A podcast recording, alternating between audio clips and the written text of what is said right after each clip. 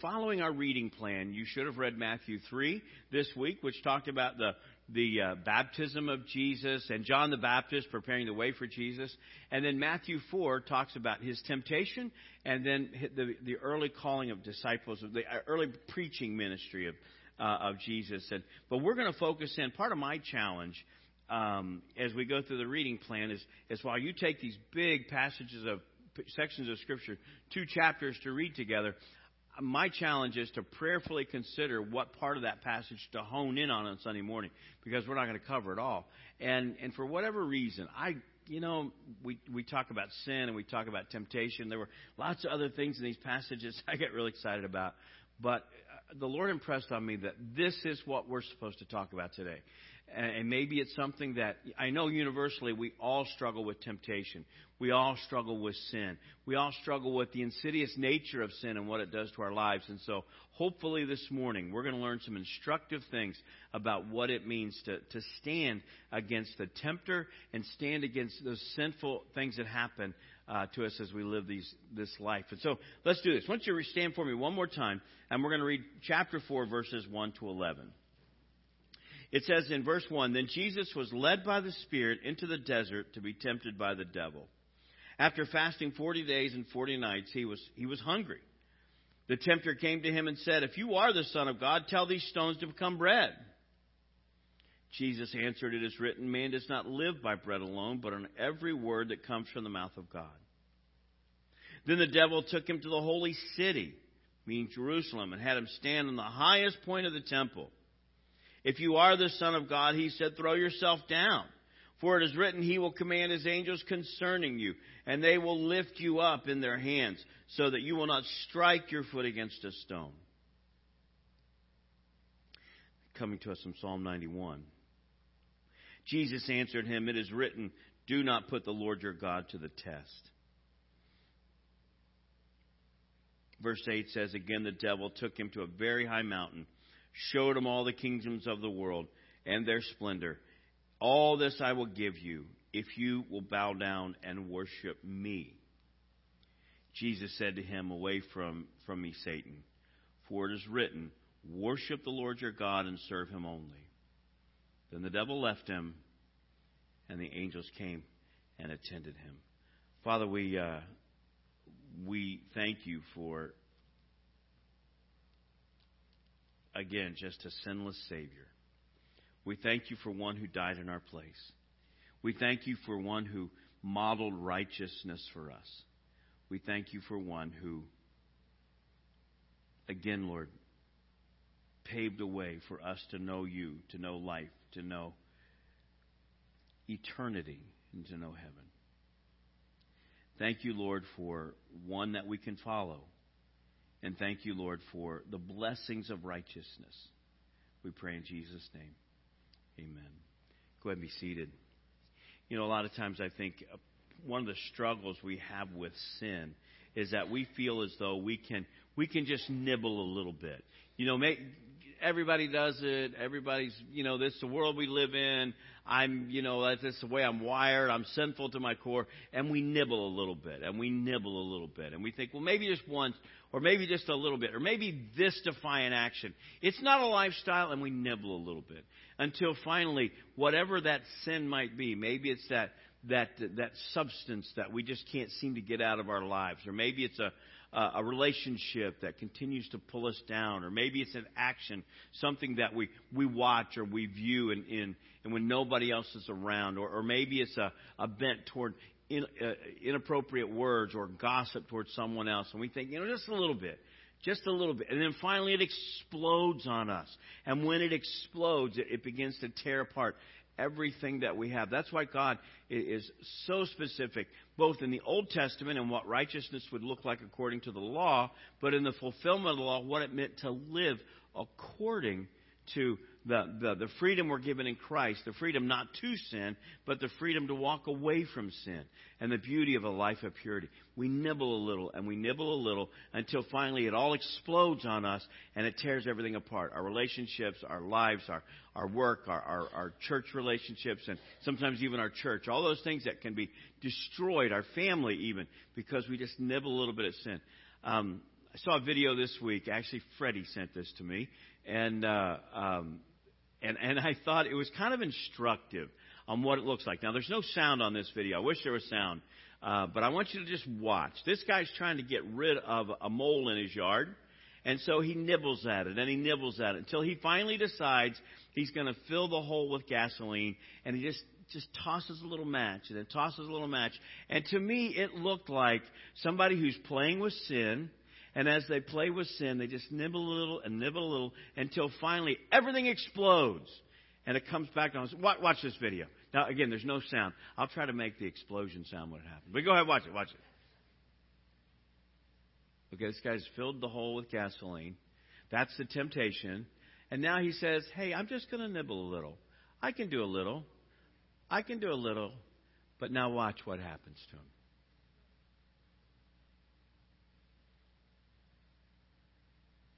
Keep an eye.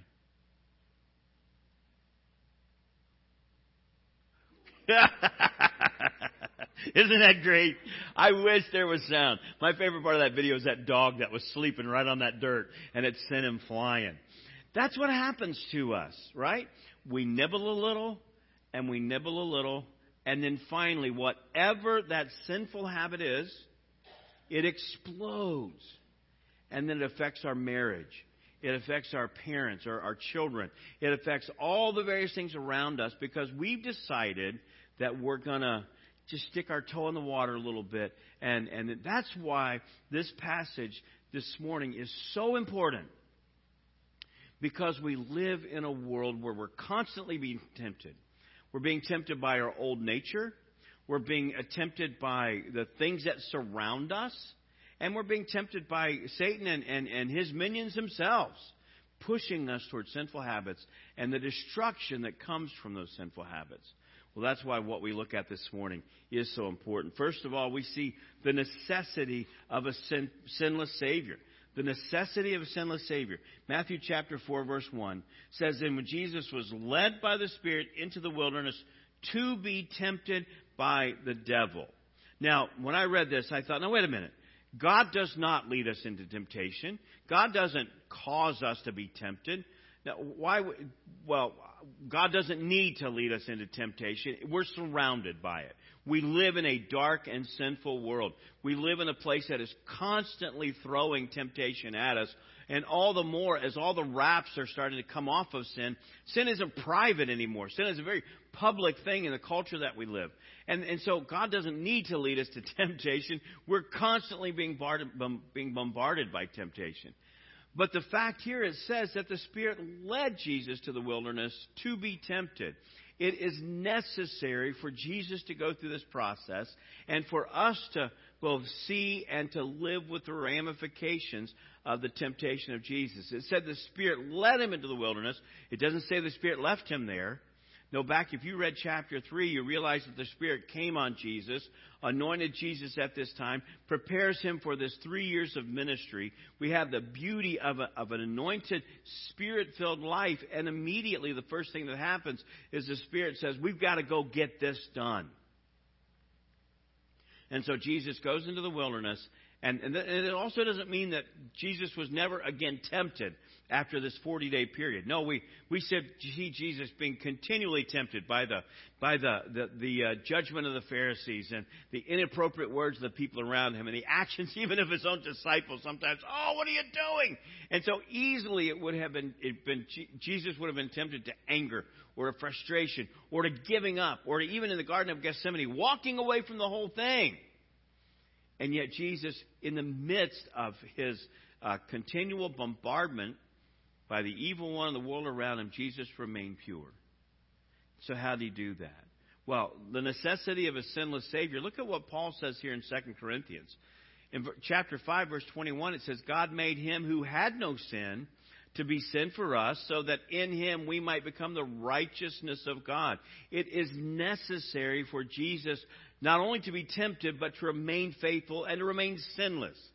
Because righteousness demands sinlessness. We're never gonna we're never gonna achieve that in this life. But Christ gives us his righteousness. He, the Bible says when God looks at us, he sees the righteousness of his sinless son. So it was a necessary thing that Jesus was tempted and that Jesus was victorious over temptation so that he might be righteousness for you and me. And as we follow him, it is a surrendering of our lives to his righteousness. Accepting Christ is essentially saying, I can't do it. I can't do it. I need the righteousness of Jesus. I confess my sin, and as we confess our sin, God, God lays on us the righteousness of His sinless Son. So it was necessary that Christ goes through this process. Not only do we see the necessity in this process, but we, we see the, the attacks of the, of, the, of the enemy. Look at verses uh, uh, 2 through 11. What we see three different temptations here. The first temptation Verse 3 Satan came to him and said, If you are the Son of God, tell these stones to become bread. By the way, Jesus hasn't eaten for 40 days. So what's Satan doing? He's attacking him at his place of physical weakness. At his place of physical weakness. You ever been there? When your flesh is hurting, when your flesh is, is, uh, is in pain, when you're going through the difficulties of, of your body failing you, or you're going through the difficulties of what do they call it now? You're hangry. You're hungry and you're angry at the same time, and so you get hangry. You, you, you have that tendency to lash out and say inappropriate words when you're feeling deprived of sleep or deprived of food or physically weak or your body aches or you're, you're, you're dealing with, with a, another, just another part of the, the physical struggles of this life. Jesus hadn't eaten for 40 days. And so where does Satan attack him? In the place of his physical hunger. Those places when we're physically struggling. And yet, what does Jesus do? Immediately he answers through the Word of God. It is written that man does not live by bread alone, but by every word that proceeds from the mouth of God.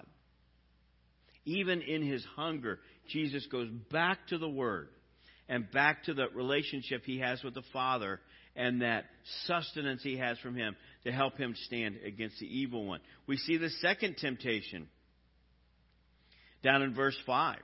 The devil took him to the holy city and had him stand on the highest point of the temple. Now remember that the temple had become a place of great pride for the Israelites. Uh, it was Herod who helped them it, it build a temple to a size that it had never known before. The nature of the temple was a testament not only to the Romans' investment in them, they thought, but also this just this enormous, beautiful edifice. And now Satan takes Jesus to the highest place of that temple. And as he does so, look at what he says. If you are the Son of God, again, another if, if you are the Son of God, throw yourself down. For it is written here from the Psalms, He will commend His angels concerning you, and they will lift up their hands so that you will not strike your foot against a stone. Psalm 91. So here again, Jesus responds. It is written, Do not put your Lord, the Lord your God to the test. Back to the law, back to Deuteronomy. So here we have Satan telling him to look at it over. Look at all of this. This could all be yours. By the way, in a few short years, Jesus will make his triumphal entry into this city, and he will be received as their next king. Only a few short days later, this entire city turning their back on him and rejecting him. Satan says, We can thwart all of that. All of this can be yours if you'll just bow down and worship me. Again, Satan's bent toward being worshiped, making himself the center of his universe. Everyone to worship him Christ again stands that test. Do not put your Lord, the Lord your God, to the test. If you are the Son of God. Finally, finally, a third temptation. Again, the devil took him to a very high mountain and showed him all the kingdoms of the world and, and their splendor. All this I will give you, he said, if you will bow down and worship me. Jesus said, Away from me, Satan.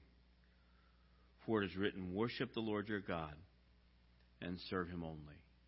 Again, in the midst of look at everything here, look at all that could be yours. Everything. All this I will give you if you will bow down and worship me. Look at all you could boast. All of this is yours if you'll worship me. Remember that at this point, the cross hasn't happened. At this point, the doom of Satan has not been sealed. He's still trying to exercise that desire to, to thwart, to, to, uh, to dismantle, to derail the plan of God. And yet, again, Satan, or still, again, Jesus standing that test by staying in communion with the Heavenly Father. It's not hard to understand the, the attacks of Satan. He attacks us when we're weak, physically weak, our flesh. He attacks us through the things that we see. Now, it used to be you had to go out and travel to all these places to see all of these things. But now, with a, a good Wi Fi connection and a screen in front of us, we can see the entire world instantly. We can see everything we want instantly. And now we can push a button and they'll take it out of our account and drop it on our front porch. You don't have to leave your house.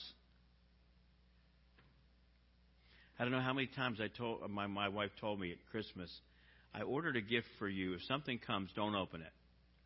Don't open it. None of them were for me, by the way. We can have anything we want through the things that we see. And then finally, that boastful pride. If you're the Son of God, all this could be yours. You could have the title, King of the Earth. And yet Jesus knows that he's got a higher call. Again, we see the, the enemy's attacks, we've got to understand that there's a universal nature of sin. I'm going to put these verses up on the screen for you. John wrote in his gospel everything in the world, the lust of the flesh, the lust of the eyes, and the boastful pride of life comes not from the Father, but from the world. See what John did here? He helps us recognize that everything Jesus dealt with is exactly the same everything we deal with today.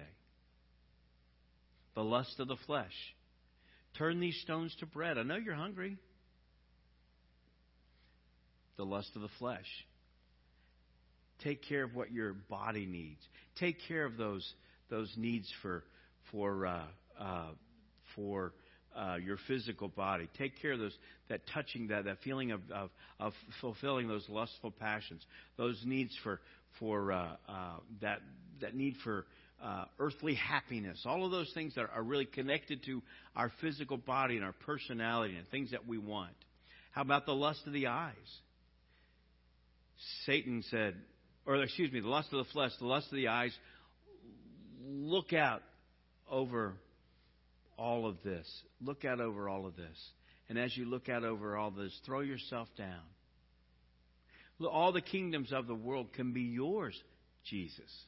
Look at it all. And tempting him through his eyes. And then finally, that boastful pride of life. If you are the Son of God, if you are the Son of God, throw yourself down. Because you can command angels and they'll just, they'll catch you right up. You won't even hurt yourself. Prove it how we deal with the same things the lusting of our physical body, the lusting of our eyes, the things that we see, and then finally that, that pride of life, that boastful pride that says, Look at all I have, look at all I've done. Look at my ego wall and all the certificates that are behind me. Look at everything that, that I can I can say, This is me to the rest of the world. The, the, the things that I've accomplished, all of these things. And Satan just continues to tempt us toward more and more and more until we begin to forsake our relationships and we forsake our faith and we forsake our, our commitment to God because we've got to have more because we're concerned with what the world sees. The universal nature of sin. But there's a, a fourth thing here again in the necessity of a sinless Savior. This comes to us from Hebrews chapter 4, verses 15 and 16. We do not have a high priest who is unable to empathize with our weaknesses, but we have one who was tempted in every way, the universal nature of sin, who was tempted in every way just as we are, yet did not sin. The Lord Jesus, who was tempted exactly like we are, who's gone through everything that you and I have gone through. We can never look at God. We can never look at the Lord Jesus Christ and say, You don't understand because you've never dealt with what I'm dealing with now. No, the Lord Jesus has walked it all and yet remained strong. So he has empathy for us. It's not that he's judging us. It's not that he's looking down his righteous nose at us and saying, I did it, you can too. No, he's looking down his compassionate hand toward us and saying, I did it. Now help let me help you walk through it. Let me be the one who guides you past it. So verse 16 of Hebrews 4, let us then approach God's throne of grace with confidence so that we may receive mercy and find grace to help us in our time of need. In those times that we're struggling, we never can use the excuse, excuse there was no one to help me, no one around, nowhere I could go. And God says to us, I'm walking with you. I desire to walk with you through that path. It's also a good reminder to recognize that if the Spirit of God is living within us, everywhere we go, God is walking with us. So as we begin to watch those, those things and filling our minds with things that are inappropriate, the Lord Jesus is right there with us. I've got a good friend. I've told you this before. Whenever he goes to the movies with his family, he always leaves an empty seat. And uh, um, you ask him, well, who's, what's the empty seat for? He says, that's Jesus. And I want to make sure whatever we're watching would be appropriate for that Jesus would be happy we're watching this. Oh man. And we think, what a great what a tough challenge, but what a great challenge. Everywhere we go, the Lord Jesus is walking with us, empathetically helping us through those times of temptation. 1 Corinthians chapter 10 verse 13 says this. I think it's there on the bottom of your sermon notes. No temptation has ever overtaken you except what is common to mankind. And God is faithful, who will not let you be tempted beyond what you can bear. But when you are tempted, he will also provide a way out so that you can endure it. How did Jesus withstand temptation? Remember, the Spirit was with him, so we're continually relying on the relationship we have with the Spirit of God. He was using the Word of God as his pillar, as his standard. So we've got to stay in the Word of God so that our mind is being saturated by the Word so that that's our response. And then he was in prayerful communion with the Father. For 40 days, he had been fasting, praying, relationship with God, preparing for the next three years of ministry with a 40 day fast. And so he's in communion with the Father. He's in communion. Uh, he's, he's in, infueled by the indwelling of the Spirit. And he's relying on the Word of God. And folks, God has given, the, given us as His children another great resource, which is this community, this community of faith. Brothers and sisters who are going through the same thing that we're going through, that we can rely on, we can call on. I tell you what, if you've ever talked to anybody who's going through, through a, a, a sense of, of addiction recovery, one of the things that we, we lean on heavily in recovery is our community fellow brothers and sisters in Jesus Christ, fellow brothers and sisters who can understand that we can call on at any time. We hear it again and again and again in our city gospel mission graduations. Rely on your community, on your spiritual and and and, and the community of, of fellow folks who have, are in recovery. Folks, we're all in recovery. We're all in recovery from sin and the effects of sin, and we can rely on one another. By the way, please do not take this verse out of context.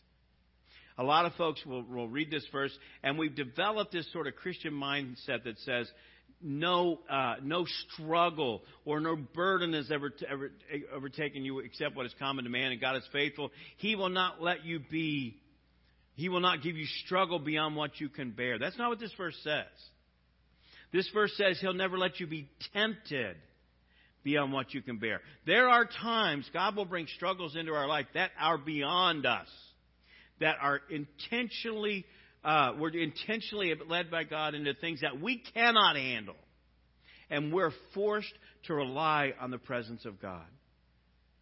Folks, I can say with, with all uh, sincerity, last night I was, I was, telling my wife I, I got frustrated because I went out. I had to pick a couple things up for us, um, and it was kind of late at night.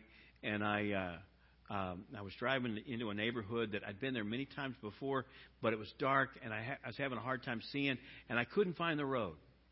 And I had to drive up and down the road a couple times before I could see the driveway that I needed. And so I finally found it. And so it took me, I got, I got home and, and I got home a little bit later and I thought I would. And Lisa said, where you been? And, and I was frustrated. I said, I, I just, my eyes, I'm so frustrated. I can't see in the dark. And it's all, you know, it's all this stuff that I deal with. And I, I just, I'm, I feel like I'm, I feel like a little old man. And who can't see in the dark and, and my body's falling apart. and you know what she said? She said, Hey, you remember January a year ago? And where you were? And so I said, Thank you, dear wife, for reminding me. No, I did. I said, No, you're exactly right. This time last year, I was in a pretty dark place.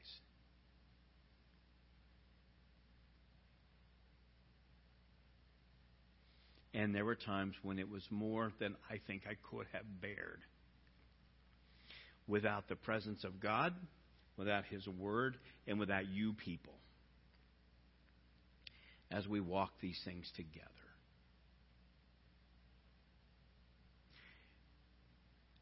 We're going to be tempted in this life, but God's always going to give us the resources to stand. And those resources are His Word Remember last week we talked about staying in flow with God? His Word, prayer, the indwelling of His Holy Spirit within us, speaking into our mind and our spirit, and this body of believers who are carrying us through difficult places. One last thing, and I'm going to let you go. Um, Paul Harvey shared something a long time ago, and it just was such a powerful picture of the nature of what sin does. Now, this is grisly. Forgive me, um, but it's it's a picture of it's it's actually how uh, an Eskimo kills a wolf. Now, uh, and again, forgive me for the for the graphic nature of this, but it just shows us what happens when we begin to nibble at sin, just a little more and a little more until it finally overtakes our lives. Here's what it says. First, the Eskimo coats his knife blade with animal blood and allows it to freeze. Then he adds another layer of blood and another and another until the blade is completely concealed by the frozen blood. Next, the hunter fixes his knife to the ground with the blade up. A wolf follows his sensitive nose to the source of the scent and discovers the bait, and he licks it. Tasting the fresh flo- frozen blood, he begins to lick faster and faster and more and more vigorously, lapping the blade until the keen edge is bare. Feverishly now harder and harder, the wolf licks the blade in the Arctic night. So great becomes the craving for blood that the wolf does not notice the razor sharp sting of the naked blade in his own tongue, nor does he recognize the instant and wish his insatiable thirst is being satisfied by his own warm blood. His carnivorous appetite just craves more until the dawn finds him dead in the snow. We can nibble, and we can nibble, and we can nibble at the, the things that are sinfully driving us to bad places. And then that insatiable appetite that we still fight within us begins to take hold. And then we start making decisions and we start making changes in our lives and we start going down paths that are so destructive because we didn't say no. We didn't rely on our spiritual resources at the beginning. I encourage you today whatever that sinful place might be, whatever that sinful habit is that you continue to, to wrestle with, give it to God. Call on your Heavenly Father for those resources. And, folks, we're told in the book of James to confess our sin to each other. Find a, a good, confidential brother or sister in Christ and, and share that need with them. Hold one another accountable. Walk together. And listen to that voice of the Spirit as He speaks back to you the Word of God. If you want to stand strong, be in His Word. You want to find the, the weakness, the destruction of the knife blade of sin, then just close that Word and don't open it again until next week. That's why this Word becomes so important to us. Father, please, please help us to stand firm. Help us to stand against the temptations of the evil one. Help us to know victory and help us to take this very, very seriously this fight against all the things that drive us to very, very difficult places. We pray in Jesus' name. Amen. Hey, uh, just before we close this service, um, I want to encourage you to go back to the back of your connection card. In these sermon response boxes, uh, somebody recently asked me, "Hey, what happens to those connection cards?" Well, they get they all get bundled together. Pastor Brian gets them first. He, he categorizes all of it, and then anything that is confidential, the sermon responses, your prayer requests that are just for the pastor's eyes, they just go to us as pastors. The prayer requests that are for the prayer chain go to Jen. Any kind of connection information goes to Jen. But these things that are to be confidential, they come to us, and we're the only ones to see those. And so know that as you share these things, we are prayerfully praying for, we're walking with you. Number one says, I've been feeling the effects of an acceptance of sin in my life. Pray that I could better recognize the insidious nature of sin. Number two says, So often I feel like God is judging me and not helping me. Pray that I could better feel and embrace the empathy of my loving Savior. Not judging us, He's, His desire is to walk with us and help us through these times of struggle. And finally, pray that I could better understand and apply God's ways of escape when temptation is coming my way. Staying in flow with God and that strength that it gives us. Why don't you stand with us as we close our service?